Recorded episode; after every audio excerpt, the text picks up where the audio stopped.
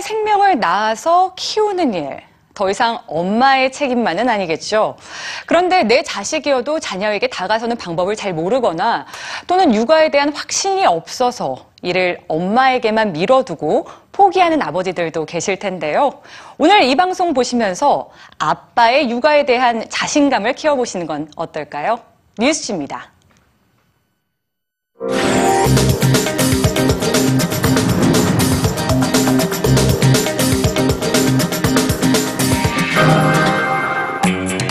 과격하고 시끄럽고 때로는 위험해 보이는 아빠의 놀이 방식.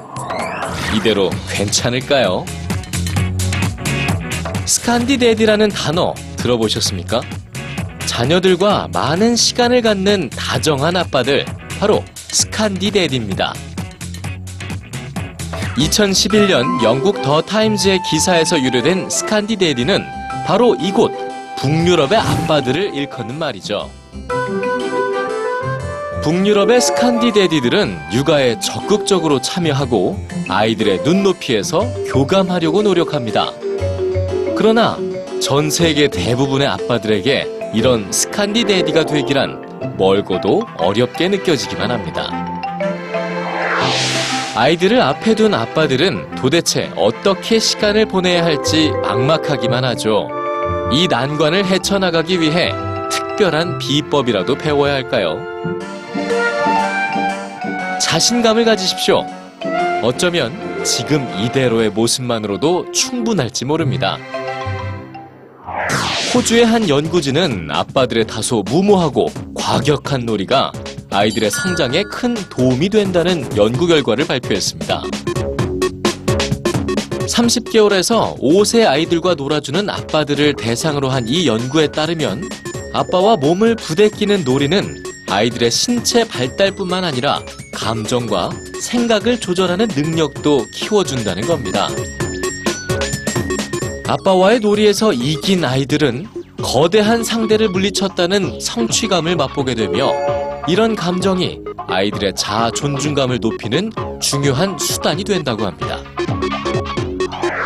또한 엄마가 즐겨하는 규칙이 정해진 놀이와는 달리 아빠와의 규칙 없는 놀이를 통해 아이들은 예상할 수 없는 상황에서 감정을 통제하는 방법 또한 배우게 됩니다. 아빠의 역할이 빛을 발하는 건 놀 때만이 아닙니다. 설거지와 빨래 등 가사 노동을 분담하는 아빠들이 딸의 장래 희망 선택에 큰 영향을 미친다는 연구 결과가 있습니다. 연구진은 가사 노동을 분담하는 아버지를 둔 딸의 경우 우주 비행사, 지질학자, 축구 선수 등 전통적으로 여성의 직업이라 생각되지 않는 직업을 희망했다고 합니다. 만약 손가락 하나 까딱하기도 피곤한 아빠라면 좀 더 쉬운 방법이 있습니다. 바로 아빠의 목소리입니다.